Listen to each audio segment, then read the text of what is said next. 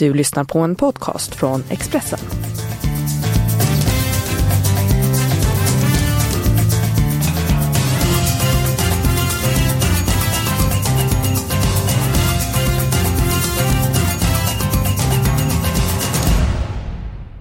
Tjena varmt, välkommen till Expressens podd Avspark.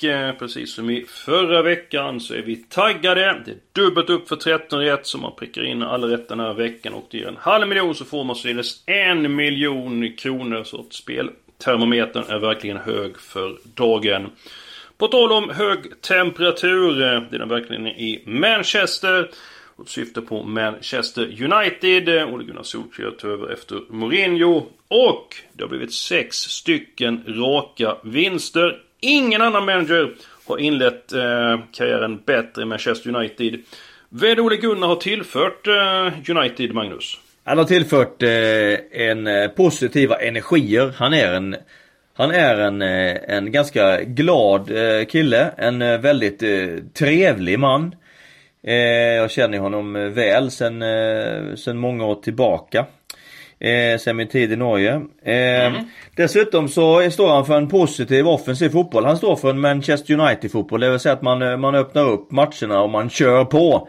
Eh, vilket ju Mourinho inte gjorde överhuvudtaget. Utan man istället satsade på att ha noll noll efter sjuttiofem minuter varje gång och kanske avgöra på slutet. Så har ju Ole gått in och låter spelarna köra på och använda sina kvaliteter, och, och det har gjort att vissa spelare har ju blommat ut ordentligt. Men du säger att han är trevlig, han är trevlig, han är glad. Tänk på på Mourinho som fantastiska framgångar. Det är inte alltid han är så sympatisk i intervjuer. Han utsåg ju ingen speciellt glädje på bänken. Det känns så att i Manchester att han mådde inte speciellt bra. Vilka spelare tycker du har lyft sig då? Du säger att ett par spelare har varit på hugget, har varit mer glada och så vidare.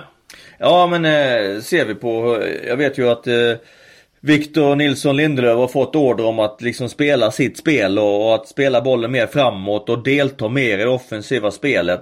Det har han gjort fullt ut och följt med upp i anfall flera gånger, har ju verkligen liksom blommat ut och använt.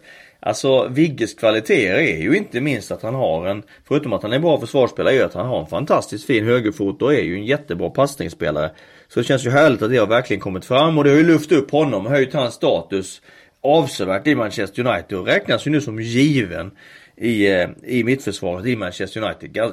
Helt fantastiskt.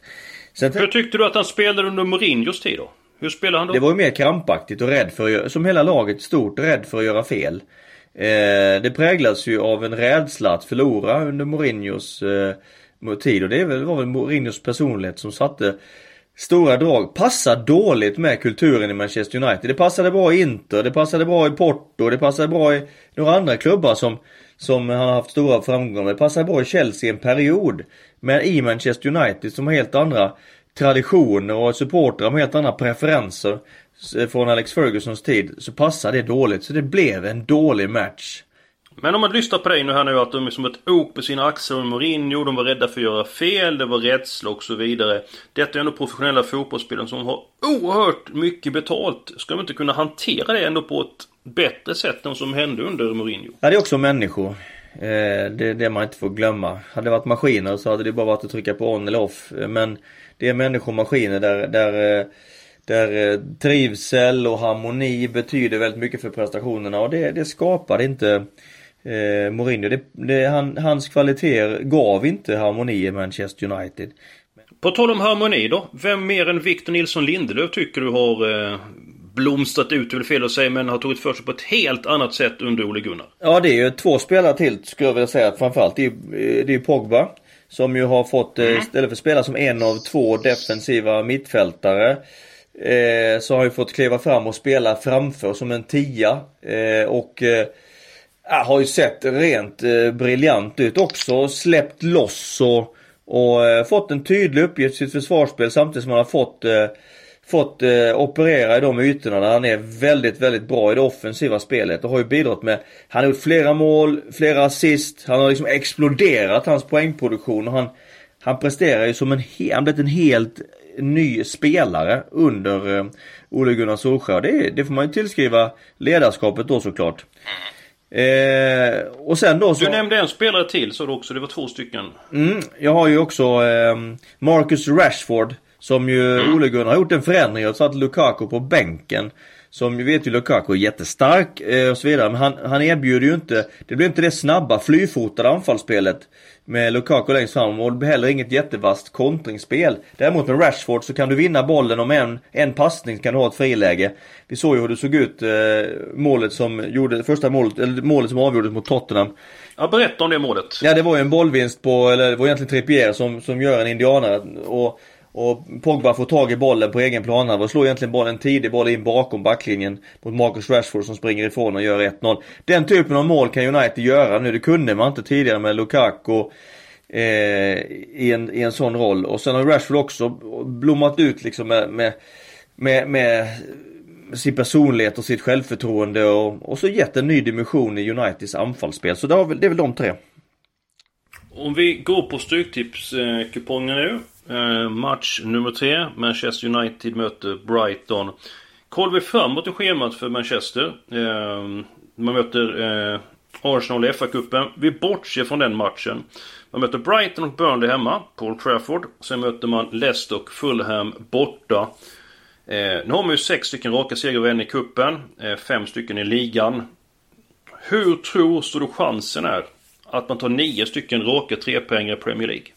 Väldigt, väldigt svårt eh, givetvis. Men chansen finns. eh, Brighton hemma, jag skulle säga att de kommer att favoriter vända match mot Brighton. Burnley, det kommer att vara stora favoriter, tre poäng. De kommer att favoriter borta mot Leicester, vårt försvar är klent. eh, Förlåt mig, eh, mot Fulhams försvar som är klent. Leicester gälls upp med Wardy, men de kommer att vara favoriter de här fyra matcherna. Så att det är ju inte lätt att ta nio stycken och åka tre poäng, men eh, chansen finns där definitivt. Absolut. Det finns det, det är Leicester borta som ju på pappret är den svåraste av de här. De är trots allt en svår nöt att knäcka på King Power Stadium. Men eh, det, chansen finns, och det är klart att då får man fundera, vad får det för konsekvenser på, för, eh, för Ole Gunnar Solskjaer när man sen ska då börja värdera hans eh, fortsättning eller icke. Ja, men vad tror du då? Jag tror att han kommer fortsätta med tanke på den succé han har gjort. Du ser att han är glad, han är trevlig, spelarna uppskattar honom, fansen uppskattar honom. Vad talar för att han inte ska få ett nytt kontrakt?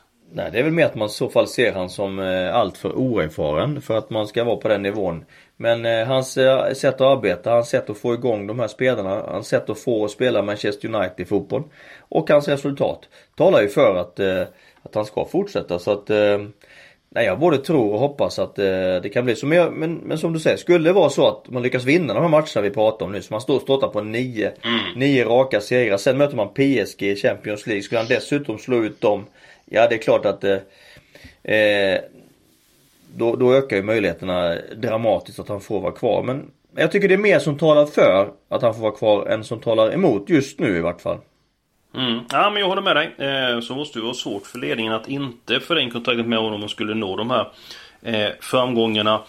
Nu ligger ju Manchester United sex poäng efter Chelsea på fjärde platsen. De ligger sju poäng efter Tottenham. Eh, När serien summeras i slutet av våren, på vilken plats tror du att Manchester United kommer vara på? Jag tror man blir femma. Mm. Ja, jag undrar för att man kan komma upp och ta fjärdeplatsen där. Vi får se, det blir intressant. Match nummer tre, Manchester United-Brighton. Vi behöver ju tre stycken spikar, eller minst tre stycken spikar på vår kupong. United är ju väldigt stor favorit, men jag tror att de levererar. Vad har du för känsla i den matchen? Jag har också känsla att United levererar. Som, jag, som de här spelarna som vi pratar om ser ut nu plus övriga, och den stämning som gör ut Manchester United. Så finns det finns ingen anledning att tro på något annat än United säkert den matchen, tycker jag. Mm, ja, men vi går på säker etta där. Jag går på säker etta i match åtta. Middlesbrough mot Millwall. Middlesbrough vann turligt borta mot Birmingham. Millwall eh, trivs bäst på hemmaplan och till nordöstra England. Eh, och har en hel del avbräck, så spikas ettan även där. Match nummer två. Liverpool mot Crystal Palace. Också en hårt anlitad etta. Vad är det för känsla för den här matchen? Ja, Crystal Palace har ju haft stigande form, han hade lite oflyt mot Watford senast. Vi trodde ju på dem, eller jag trodde på dem inför den matchen, men eh, Liverpool borta är ju den, tillsammans med Chelsea City, den svåraste bortamatchen. Eh, så att eh, nu slog ju Crystal Palace City borta, så att man har erfarenhet av att skrälla mot de bästa lagen borta, men likväl så är Liverpool eh, de är, de är för bra rätt och slätt. Mm. Ja, vi spikar ettan där också. Nu har ju Liverpool en del defensiva avbräck. Det är en Lovren, blev nyligen skadad. Trent Alexander-Arnold spelar inte på en månad. Trots detta slår man ut duktig i backen, har varit borta lite grann på skada och så vidare de senaste åren. Klein till Bournemouth. Hur tänker Klopp här egentligen? Nej, han tänkte väl att eh... att Klein inte skulle få så mycket speltid, och så det, så det att hans möjlighet att utvecklas till att bli en Liverpool-spelare med tid genom att först spela med spela i Bournemouth. Men, men det är klart, nu när, nu när Alexander Arnold blir skadad så sitter man ju lite sämre till då, såklart. Så att ja, det är väl intressant att se hur han tänker lösa detta inför helgen då. Mm, ja, intressant. Vi spikar ettan i match nummer två. Match nummer fyra, Bournemouth West Ham. Nu tror jag faktiskt att Bournemouth, trots den här dystra, tråkiga trenden man har de senaste två månaderna, tar tre poäng mot West Ham. Detta är mina drag i omgången. Vad har du för känsla för mellan Bournemouth och West Ham? Jag har en motsatt känsla till dig till den matchen. Mhm, intressant. Hur tänker du? Ja, jag tror att eh, West Ham kommer till Vitality Stadium och, eh, och har bra chans att vinna den matchen. Så mitt eh, utgångstips i den matchen, det är en två. Det är mitt då. Mm. Mm, intressant. Bournemouth brukar inte förlora så många hemmamatcher nu, man taggade till tänderna. Man hade en del otur mot Everton. Jag tror man bryter förbannelsen. Kolla på West Ham, så har man ju fortsatt väldigt många spelare på skadelistan. De som spelar gör det väldigt bra. Men jag tror att Bournemouth, de verkligen vill bryta den här eh, dystra eh, trenden. Eh, så jag vill ha en etta där. Eh, vad är det mer som talar för West Ham, förutom då att du, som du berättar, de har slagit Arsenal och så vidare? Vad är det som gör din känsla att de slår Bournemouth? Ja, man har väldigt bra form. Ser vi på West Ham sista tio matcher så har man sju segrar, en oavgjord och två förluster. Då går du på Bournemouths trend så är det precis tvärtom. Det är två segrar, mm. en oavgjord och sju förluster. Så att de har precis motsatta, motsatta resultatrader de sista tio matcherna. Avancerat till nionde plats nu. West Ham är ju, är ju ett lag som tillsammans med Everton och Leicester ska be, be, belägga de här, besätta de här platserna sju, åtta, nio. Stor, en stor klubb som har nästan sextio tusen på hemmamatcherna. En, en stor klubb som har haft stora problem under fjolåret när man då flyttade till London Stadium eh, från den mycket populära Boiling Ground. Eh, och... Eh, har vi liksom fått fansen med sig igen. Eh, Pellegrini visar sig vara rätt man att eh, ersätta David Moyes med att få ett mer, mer vad vi kallar för ett West Ham-spel. The West Ham way, säger supporterna. Det är ju ett, att vara ett spelande lag. Det, det är ju just det, den traditionen som fällde Sam Allardyce som tränare, kanske fällde David Moyes också som, som, som manager där. Men Pellegrini, man tycker det är rätt man. Man har fått supporterna med sig. Man har blå, börjat blåsa såpbubblor eh, på ett gladare sätt igen. Eh, Hur gör man det på ett gladare sätt? Jo, alltså det blir mer ystrare bubblor, du vet, större, finare. Ja. Okej. Okay. det, det, jag ska testa. Ja, ja, jag provar det. Det är lite, det är lite hur man blå, blåser faktiskt. Ja. Eh, ja. God känsla runt West Ham inför lördagens, lördagens match. Tycker det ser bra ut. Ja, men jag har lösning på detta. Vi tar ett två i den matchen. Eh, ett kryssspel match nummer fem, Newcastle Cardiff. eh, Newcastle har det jobbigt. eh, Pressen på spelarna är hård. Man har inte råd att tappa den här poängen, eh, så att, eh, eller den här matchen. Så ett kryss där. Och match nummer elva, Queens Park Rangers mot Preston. Skadedrabbade lag. Ett kryss går vi på där. Vi ska snart gå på de helgarderade matcherna. Vi har varit inne på en hel del eh, skador i det här programmet. Tottenham är ju ett lag med Harry Kane, ett utan lag utan skyttekungen. Han blev skadad i helgen, det blev förlust mot Manchester United och i slutet så blev Harry Kane skadad. Snackas om att han ska vara borta till och med i början av mars. Hur pass tungt avbräck är detta för Spurs, Magnus? Ja, det är ju ett otroligt tungt avbräck. Det är ju en av ligan såklart, kanske den allra bästa. Allra bästa forwarden i ligan. Ja, jag vill, vill säga att han delar den titeln eller rollen med, med Salah i Liverpool. Så att det är jätte, jätte avbräck. Också som eh, kapten, person, eh, ja, väldigt många saker. Både fotbollsmässigt och mentalt avbräck. Ja, jag, jag tycker att han är minst lika viktig för Tottenham som De Gea är för Manchester United. Om vi kollar upp på Tottenham Så har man ju spelat vansinnigt många matcher de senaste åren. Varit F A-cupen, Liga-cupen, Europa League, Champions League. Eh, Kane de senaste fem sex åren. Det känns som att han har spelat tvåtusen matcher. Eh, det har varit eh, U tjugoett, det har varit landslaget. Och sen så de senaste sju veckorna så har ju spelschemat varit oerhört tufft för Tottenham. Man har gjort det väldigt bra. Visserligen så blir det förlust mot Wolverhampton. Det blir förlust mot Manchester United med den förlusten. Kan ju, kan ju United tacka det sker för för att ni gjorde ett par helt eh, osannolika räddningar. Spelschemat i England, hur pass eh, stor bov i dramat är det med, i Kanes fall? Ja, det är klart att det påverkar. Han har ju inte haft några, några uppehåll egentligen, för att han har ju spelat V M och han har spelat eh, Nations League och han har spelat eh, före ja, det då eh, V M-kval, och han har spelat nonstop eh, alla landslag, han har deltagit i alla landskampsuppehåll i, i flera år för, som du sa, från U tjugoett-landslag ner till upp till A-landslag och, och stora mästerskap, och sen då eh, ett, ett spel i Tottenham som innehåller Premier League, F A-cupen, Liga-cupen, Champions League, och han spelar nästan alltid och han spelar ofta hela matcher, så han har kanske varit kanske varit den högst, mest belastade spelaren i, i hela, eh, hela Premier League senaste åren. Ja, och kollar vi på Tottenham så är det ju inte bara Kane som blivit skadad den senaste tiden. Sissoko blev också eh, skadad. Är det inte följd av det hektiska spelschemat? Om man ser på skadorna som har fått så ser det ut att kunna vara det. För att eh, dessutom spelar Tottenham ganska intensiv fotboll. De, de tycker om att pressa högt. De har ett, eh, spelar med hög intensitet i deras spel, vilket ju de bästa lagen gör idag. Eh, så att eh, ja, det, det, det är säkert en konsekvens av det, det tror jag. Mm, mm. Mycket tungt för eh, Tottenham. Vi har de helgarena matcherna kvar att gå igenom. eh, Matchen mot Aston Villa mot Hull. Aston Villa är ju helt under isen frågan. Man förlorade mot Swansea som var det influenset uppen i F A-cupen. Gick på en käftsmäll bort mot Wigan. De här matcherna förlorades med tre noll. Hull är väldigt formstarkt. Eh, mest formstarkt i The Championship. Alla tecken där. Match om tio Nottingham, Bristol City. Du har sett Nottingham. Du känner till deras kvaliteter. Nu har de två stycken spelare avstängda. En hel del skador. Danny Folk som är viktig för Nottingham är avstängd. Bristol City kan skrälla borta mot Forest. Och match om tretton Stoke, Leeds. Du känner till Leeds innan och utan.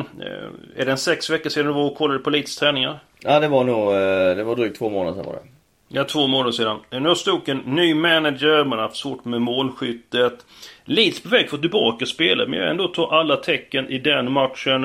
Hur kommer du upp på din stryktipskupong? Match om tretton Stoke, Leeds, Magnus. Ja, vi ska, vi ska ha respekt för att eh... Gary Rowett, Stokes manager, har fått lämna, och så har man, eh, har man eh, en ny manager, vilket innebär att eh, det säkert blir, i alla fall kortsiktigt som vi brukar säga, en, en energiboost. Leeds har lite skada. Stoke borta är traditionellt en, en tuff bortamatch. Eh, sen är Leeds det bättre laget och är hungrigare, men eh, det tåls nog ändå att, att gardera den matchen. Det får bli budskapet den här veckan till alla tecken i match nummer tretton. Systemet i sin helhet ser ni på Expressen punkt se. Kvittar på sport, kvittar tips och odds, så ser ni vårt system, och även den här veckan så tippar vi lite grann högre med anledningen av jackpotten. Vinner Manchester United eller inte, svaret får vi på lördag. Det är åtminstone min och Magnus tanke.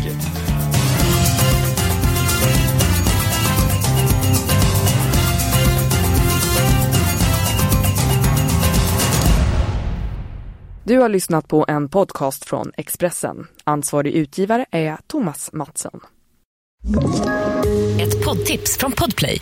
I podden Något Kaiko garanterar röskötarna Brutti och jag Davva dig en stor doskratt. Där följer jag pladask för köttätandet igen. Man är lite som en jävla vampyr. Man har fått lite blodsmak och då måste man ha mer. Udda spaningar, fängslande anekdoter och en och annan arg rant. Jag måste ha mitt kaffe på morgonen, för annars är jag ingen trevlig människa. Då är du ingen trevlig människa, punkt. Något Kaiko, hör du på Podplay. Därför är gardinerna.